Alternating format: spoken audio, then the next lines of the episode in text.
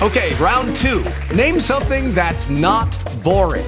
A laundry? Ooh, a book club. Computer solitaire, huh?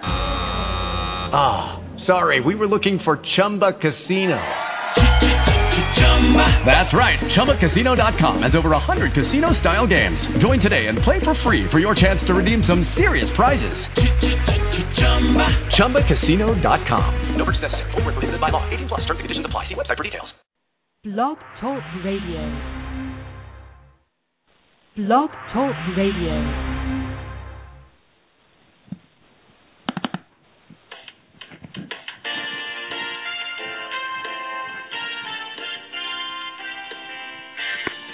evening and welcome to The Coffee Clash. The Coffee Clash and Special Needs Talk Radio Network feature outstanding programming for the special needs community. Our team of hosts provide educational interviews. Our shows are not designed to provide listeners with specific or personal medical, legal, or professional service or advice. Parents of children with health issues should always consult their health care provider for medical advice, medications, or treatments. Any show discussing rights and law for special needs children and special education are presented as general information and not legal advice. Special Needs Coffee Clash Limited does not promote any host or guest's individual practice, programs, treatments, or products. We thank you for joining us and are proud to provide excellence in broadcasting for the special needs community. And now, on to the interview. Good evening and welcome to the Bright Not Broken radio show on the Coffee Clash. I am Diane Kennedy along with my co-host, Rebecca Banks. Rebecca, how are you tonight? I'm well, Diane. How are you? Wonderful. We are both so very excited about our interview this evening. We have a very special guest. Her name is Martha Burge, and Martha is an author, a parent, and a certified personal professional coach. And we'd like to tell you a little bit about Martha before we get started on the interview and exactly what we're going to be talking about tonight. We're talking about twice-exceptional children, of course, and adults, intensity, giftedness, and the ADD myth. That's Martha's brand new book. And Martha specializes in gifted and creative people, including adults diagnosed with ADHD and parents of children with ADHD and related conditions.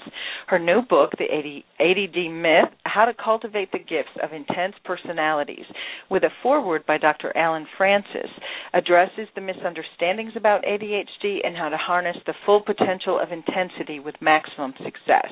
Anyone involved with 2E children and their families will find this interview uplifting and helpful.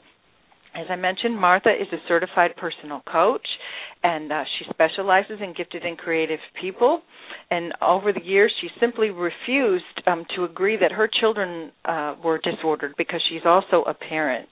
And so Martha joins us tonight, and let's just get right to the interview. Martha, how are you? I'm fine tonight. Thank you so much. It's a pleasure to be here. We are so excited to have you, and especially I'd like to point out, as we have had a few discussions ourselves with, we take a very similar stance on a couple of issues that those of our listeners that have tuned in to some of our programs this summer have found out, and that is about ADHD and many of the controversies that surround it, as well as the DSM. And how we feel that the DSM is a main reason why many of our children are stuck. And until we understand that, it gets a little difficult to know how to help them. So as we get started this evening, let's just start the same way that your book opens, with a very bold and controversial chapter called There Is No Such Thing as ADHD.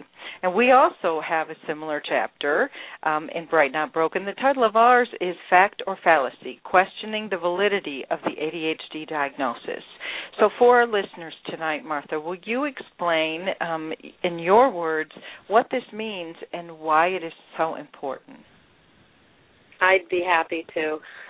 I think for the first part of it is that in order to diagnose ADHD, there is really no objective method. What they use is a series of behavioral criteria. So the entire thing is behavior-based, which means that it's subject to interpretation. So it's based on this child does this too much, and And anytime you have too much, then there's some room for interpretation in there. Right. It also doesn't have any room for accounting for alternate explanations. So it's very, very limited, and it doesn't even cover, well, these very, very sane behaviors are very often seen in gifted children. So it just goes straight to presuming this is a disorder. But we know from all of the research that's been done that there are no physical differences in the brain. There's nothing tremendously different about these kids. They, however, function differently. But it just presumes immediately that difference is disorder, and I beg to differ. So my point in this is if this explanation that you find in the DSM doesn't completely explain yourself or your child, then be open to other explanations, and if they fit better, then you need to use those. Well, we couldn't agree more, especially when you talk about, and of course that's what led us to write our book about Bright Not Broken, in that putting your best foot forward, so to speak, that you're so right about ADHD limiting that diagnosis and keeping you from a lot of times, you know, our children's challenges are, they're exacerbated because they feel so defeated, because they don't recognize who they are. We feel frustrated as parents, and, you know, if we're a grown adult who suffered this as a child but yet never really got an understanding of something that we may do exceptionally well, just very different. And so with that, we totally agree about being trapped by an ADHD diagnosis. I didn't mean to interrupt you, Rebecca. It's your turn. No, I was just thinking, too, though, at the same time, these labels that are so easily and readily assigned because they're so pervasive in our culture hide the fact that the behaviors that are diagnosed as disordered are quite frequently behaviors that are, quote, normal behaviors for people who are gifted, who are intense. And that's part of the flaw with the DSM, as Martha said. I agree wholeheartedly. It doesn't leave room for any variation except for those symptoms. And, you know, we've spoken in past radio shows, Martha, about how the DSM is structured to split just distinct symptom sets, such as hyperactivity, impulsivity, and inattention. Give it a name and separate it from the broader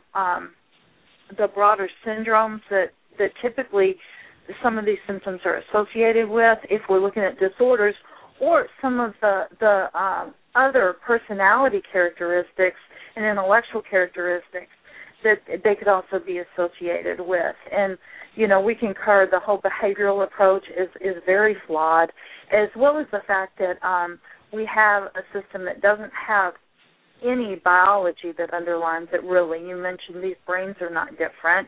The imaging hasn't proven it. And then we get the medications thrown at them as well. So we, you know, and you do a wonderful job in your book about the medication. I'm going to get to that in a minute. But do you mind sharing with our listeners the importance of understanding how being stuck with a label like ADHD can contribute to misdiagnosis and the overtreatment that would include dangerous medications? Yes. You know, and it's not just an ADHD diagnosis. No.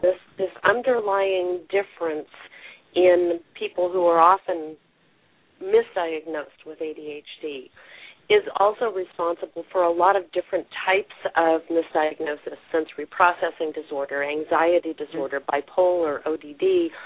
The list just goes on. And it's this limited view. Dr. Amen actually has on his website that when he has someone that comes in and receives a diagnosis of ADHD, most of them, he says most, have 3 other disorders. Mm-hmm. I mean, really, how can that even be possible? And I think that they're not looking at the whole person, and that's a part of the damage that's done with this. when they say, okay, here's who you are, you're this diagnosis, and we're going to call this ADHD, and here are all of your challenges, and here are all the things you're not able to do, it right away puts all of that person's focus on all of the things that are perceived as limitations within this culture. So they're going to look immediately at, well, what kind of medications can we give you, or what kind of medications can we give this child to make them back into normal again? And it just misses the boat. For one thing, the medications are incredibly dangerous, and they're sometimes done for the wrong reason. And the other thing is, if you're looking just at that limited view, you're missing the larger view. So there's a little bit larger view if you start looking at the gifted diagnosis, okay, we'll call it that. If you say, well, what if this child is not ADHD? What if they're gifted and they have these same things? And that's another part of it. But I contend that there's a much larger look at the whole person, so that that person then understands, instead of I'm limited in this capacity and this one, and here's where I'm broken and wrong, they understand this kind of person that I am is different in these respects. So it's not just their ability to organize or their hyperactivity. It's across a spectrum that includes emotional differences, creative differences, intellectual differences, and the way they take in information, their sensual differences. And if you miss that whole picture, it's really easy to think this person has 3 or 4 different kinds of disorders, instead of I'm a whole person who has all of these differences, which are, by the way, completely normal. I know that might have been a little bit provocative to say that this is normal. But, if you're that type of a person who has these intensities, as Dr. Silverman, we spoke with her earlier this year and right before the Dabrowski conference, and you have these intensities, it's actually freeing to understand that this is normal for you. And I think that that's something that the gifted community, so often when we carry the diagnosis in with the gifts and the focus is on the negative, the richness of the gifted experience and of living with intensities is lost, and we perceive overexcitabilities and intensities as making us odd or strange, rather than seeing this as normal for someone who is gifted. And we do lose the focus on the rich experience of life that individuals who are gifted can have, and cultivating those in our children.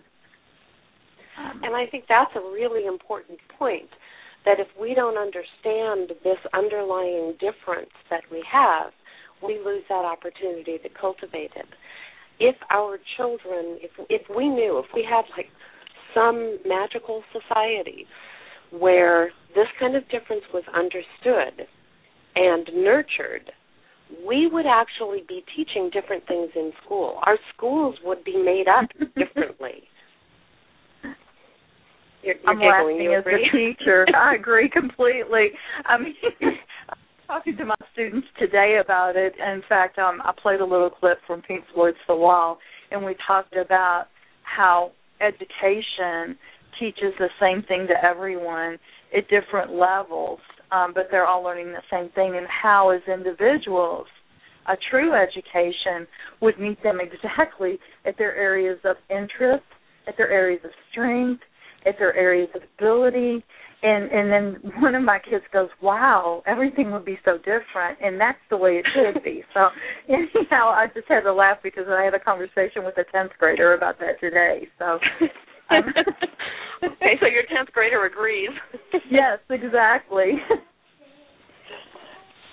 Well, ladies, I think we're all just such kindred spirits here in our thoughts about making sure that these intensities are understood and not disordered, if you will, as so many of us have suffered through our children and through so much of this confusion that happens with the DSM. And I know, as we mentioned, we've taken a pretty strong stand on the DSM being a flawed diagnostic manual. And oftentimes people will say to us, well, why is that important to me? Just give me 10 tips on how to help my kid. And we tell them, but that you're really going to run back in the same circle if you don't understand that being trapped sometimes in these labels and the, you know, the importance of the DSM that gives us the services or maybe the educational supports we need in school. They all are stemmed and based out of this manual, that while we need some kind of regulatory piece that will help us and guide us, at the same time, as Dr. Frances points out in his work, and I know in your talks with him, that this system may have outlived its usefulness. And if we're not careful about how we go forward with these changes, we could end up in an even worse controversial mess than we're in right now. And one thing I noticed, Martha, that you pointed out in your book, and I just absolutely loved it in the beginning, where you talked about that the vast majority of psychiatrists and psychologists, educators and parents and others believe at their core that ADHD is truly a disorder, and that you point out the ideas they have are well substantiated by years of practice and documentation. The longer the ideas exist, the more valid they appear. And in the beginning of our chapter on questioning the validity of ADHD, we have a quote by G.K. Chesterton that says, "Fallacies do not cease to be fallacies because they become fashions." And I think what that said to us, I know, was, and we've actually done a couple of episodes on this on our radio show with Dr. Thurber and Sheehan and some other episodes that we talked about the validity of ADHD and the diagnostic manual, and that is looking at the confirmatory studies. In other words, it's not science that says this is real. It's that we have said it's real, and then that's our confirmation, sort of a vicious circle kind of thing. So let me get to my question here. With the upcoming DSM proposed changes, I know that you sought out Dr. Frances specifically because of your concern about the DSM and how it traps our kids. And can you share exactly, what led you to want him to write this forward, and exactly what he feels about some of these upcoming changes? Yes. It was an aha moment for me when I read his paper called "It's Not Too Late to Save Normal." And I thought, wow, okay, this guy gets it. And he was the chair of the task force that created the book that's doing all of this. And he's the one that's championing this effort to say, wait a minute, we're going way too far.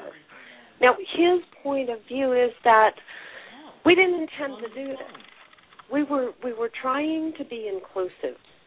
We wanted to make sure that everyone who needs some kind of help, that really could use something, will be able to be diagnosed. Therefore, they'll receive whatever kind of special services they need. And so it was a really beautiful thought and sentiment that turned quite the other way. He's concerned, as I am, that the changes that they're making in the DSM-5 are going to make it even easier to diagnose people with a mental disorder who are normal. So the couple of the changes, they have decided that it used to be that they had to notice the behavioral symptoms by age 7. They're raising that to age 12. And then another thing is they've rewritten all of those behavioral symptoms that are going to be used to diagnose so that adults can be diagnosed.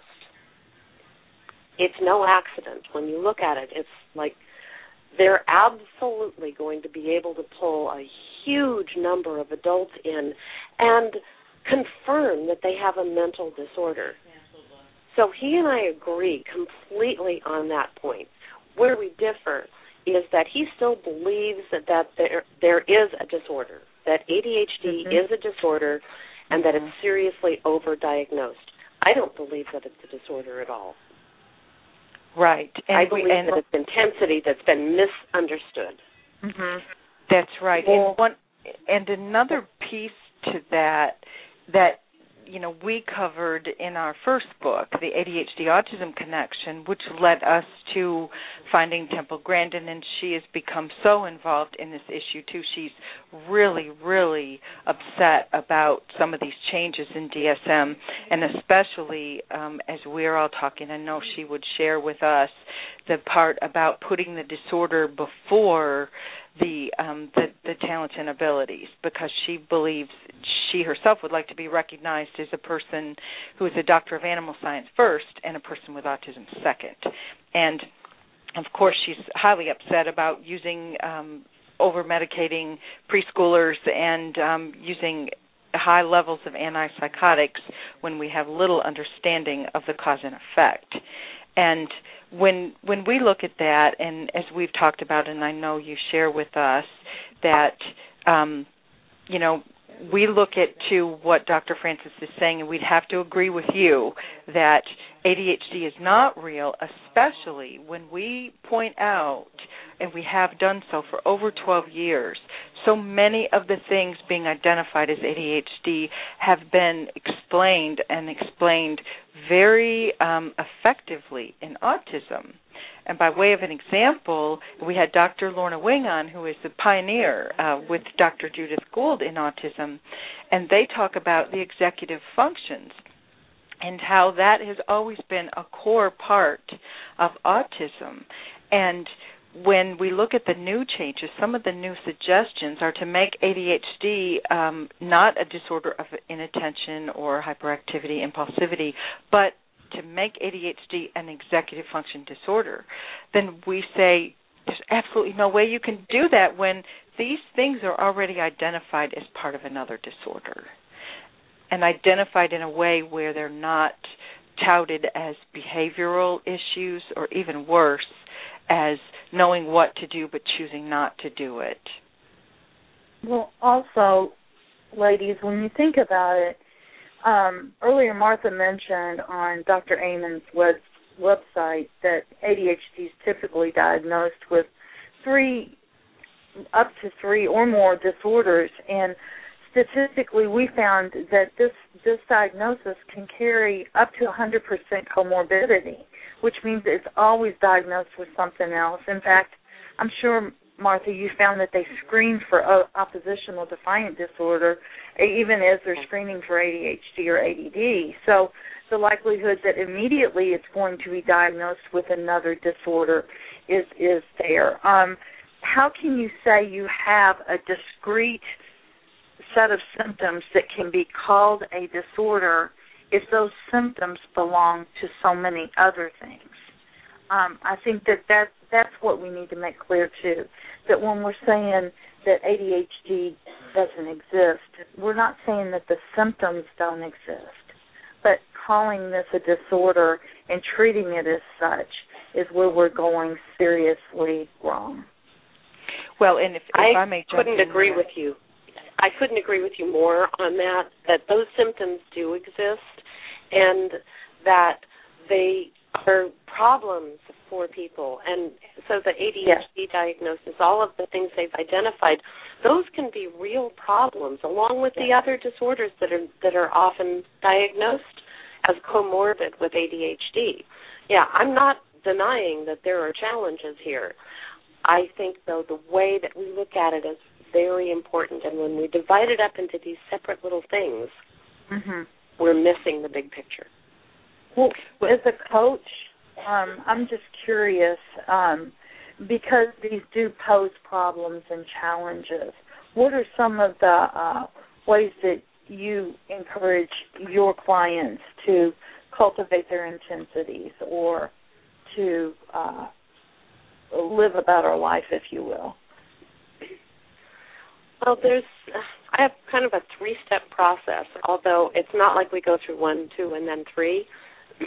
But there are 3 parts to being able to improve the quality of life, and I mean drastically improve the quality of life. So the first one is really understanding intensity. And anyone who's studied Dabrowski is already there. They've got all of the basics there. He identified all of these things, but in relationship with gifted and creative people, not looking at them as disordered. In fact, he wrote a paper called Psychoneurosis is Not an Illness. But these five intensities, and they're sensual intensity, which is a difference in the way we take in information through our senses. Psychomotor intensity, which is often looked at as hyperactivity, although it occurs in different ways. Intellectual intensity, creative intensity, he calls imaginational intensity, or superstimulatability is actually his word, and then emotional intensity. So he has looked at all of these things in great detail, and it turns out that in each one of these there are tremendous gifts to be had. And that's, I think, the saddest thing about looking at each one of these people as being disordered, is that we miss the opportunity to develop these gifts. So the three things that I do is I work with people on really understanding intensities. So understanding them on a general level, and then understanding how they apply to that individual person.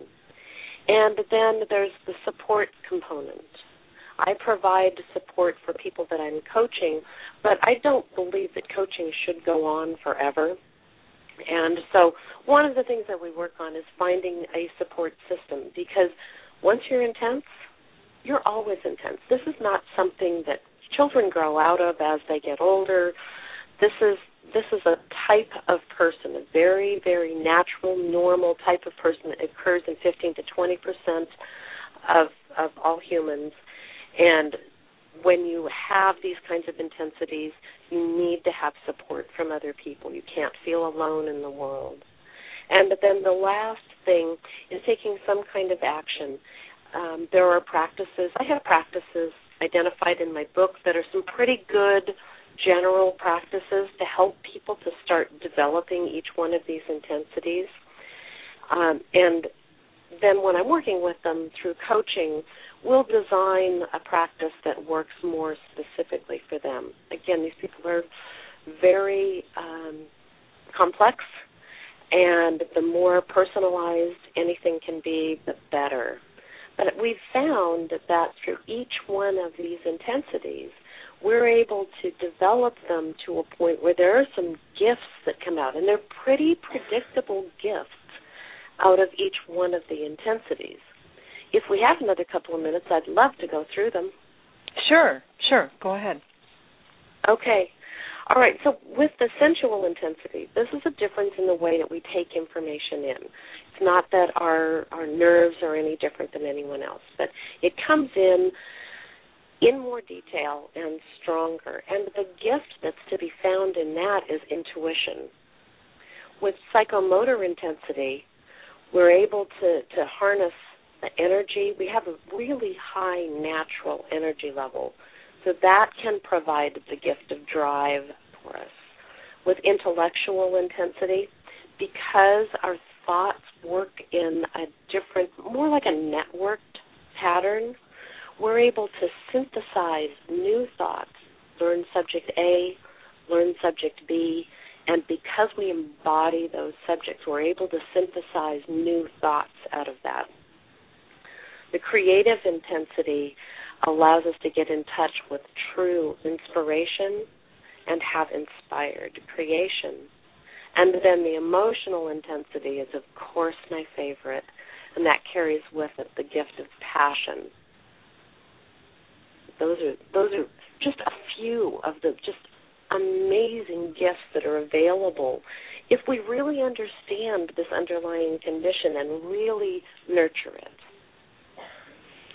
You know, I'd like to comment on the last one when you mm-hmm. talked about the gift of passion and our emotional intensity. And often in the gifted world, it's referred to as the social, emotional needs of our gifted. And, you know, often, even in the ADHD world, these kids are known for their just tenacity, their persistence. They don't give up. And you've just taken that and put such a positive spin on it.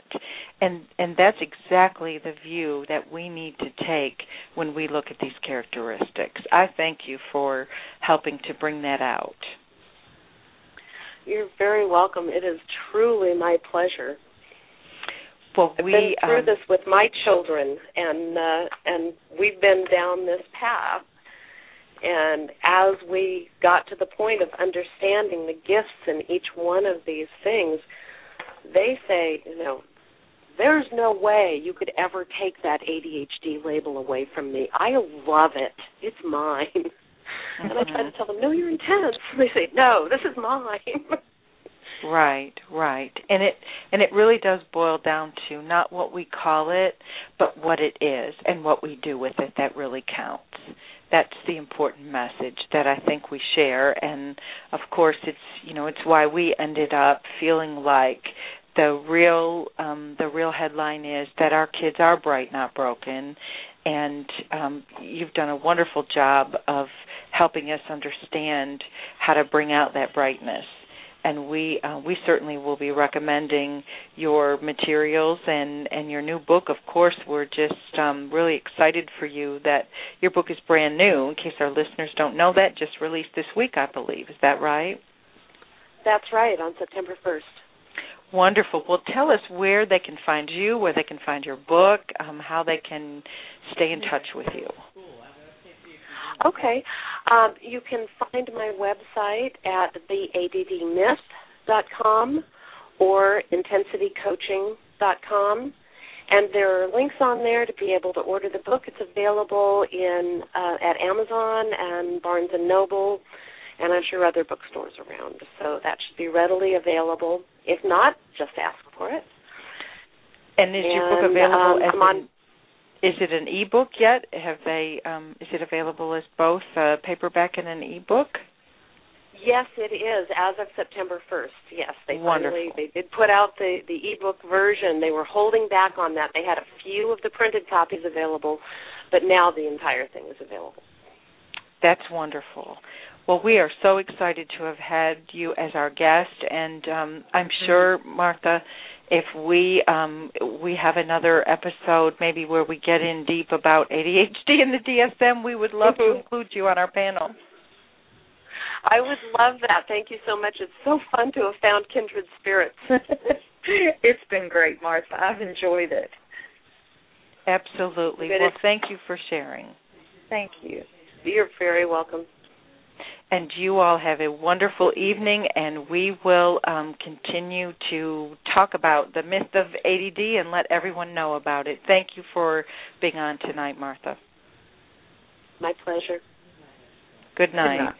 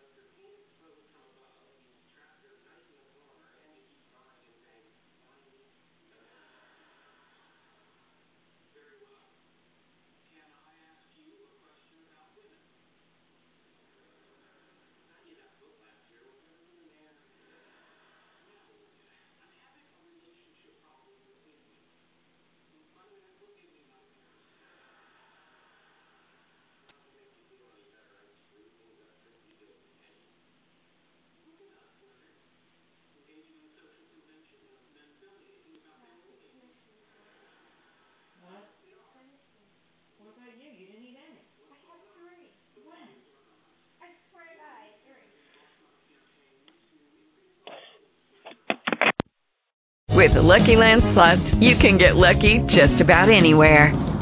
This is your captain speaking. We've got clear runway and the weather's fine, but we're just going to circle up here a while and get lucky. No, nothing like that. It's just these cash prizes add up quick. So I suggest you sit back, keep your tray table upright, and start getting lucky.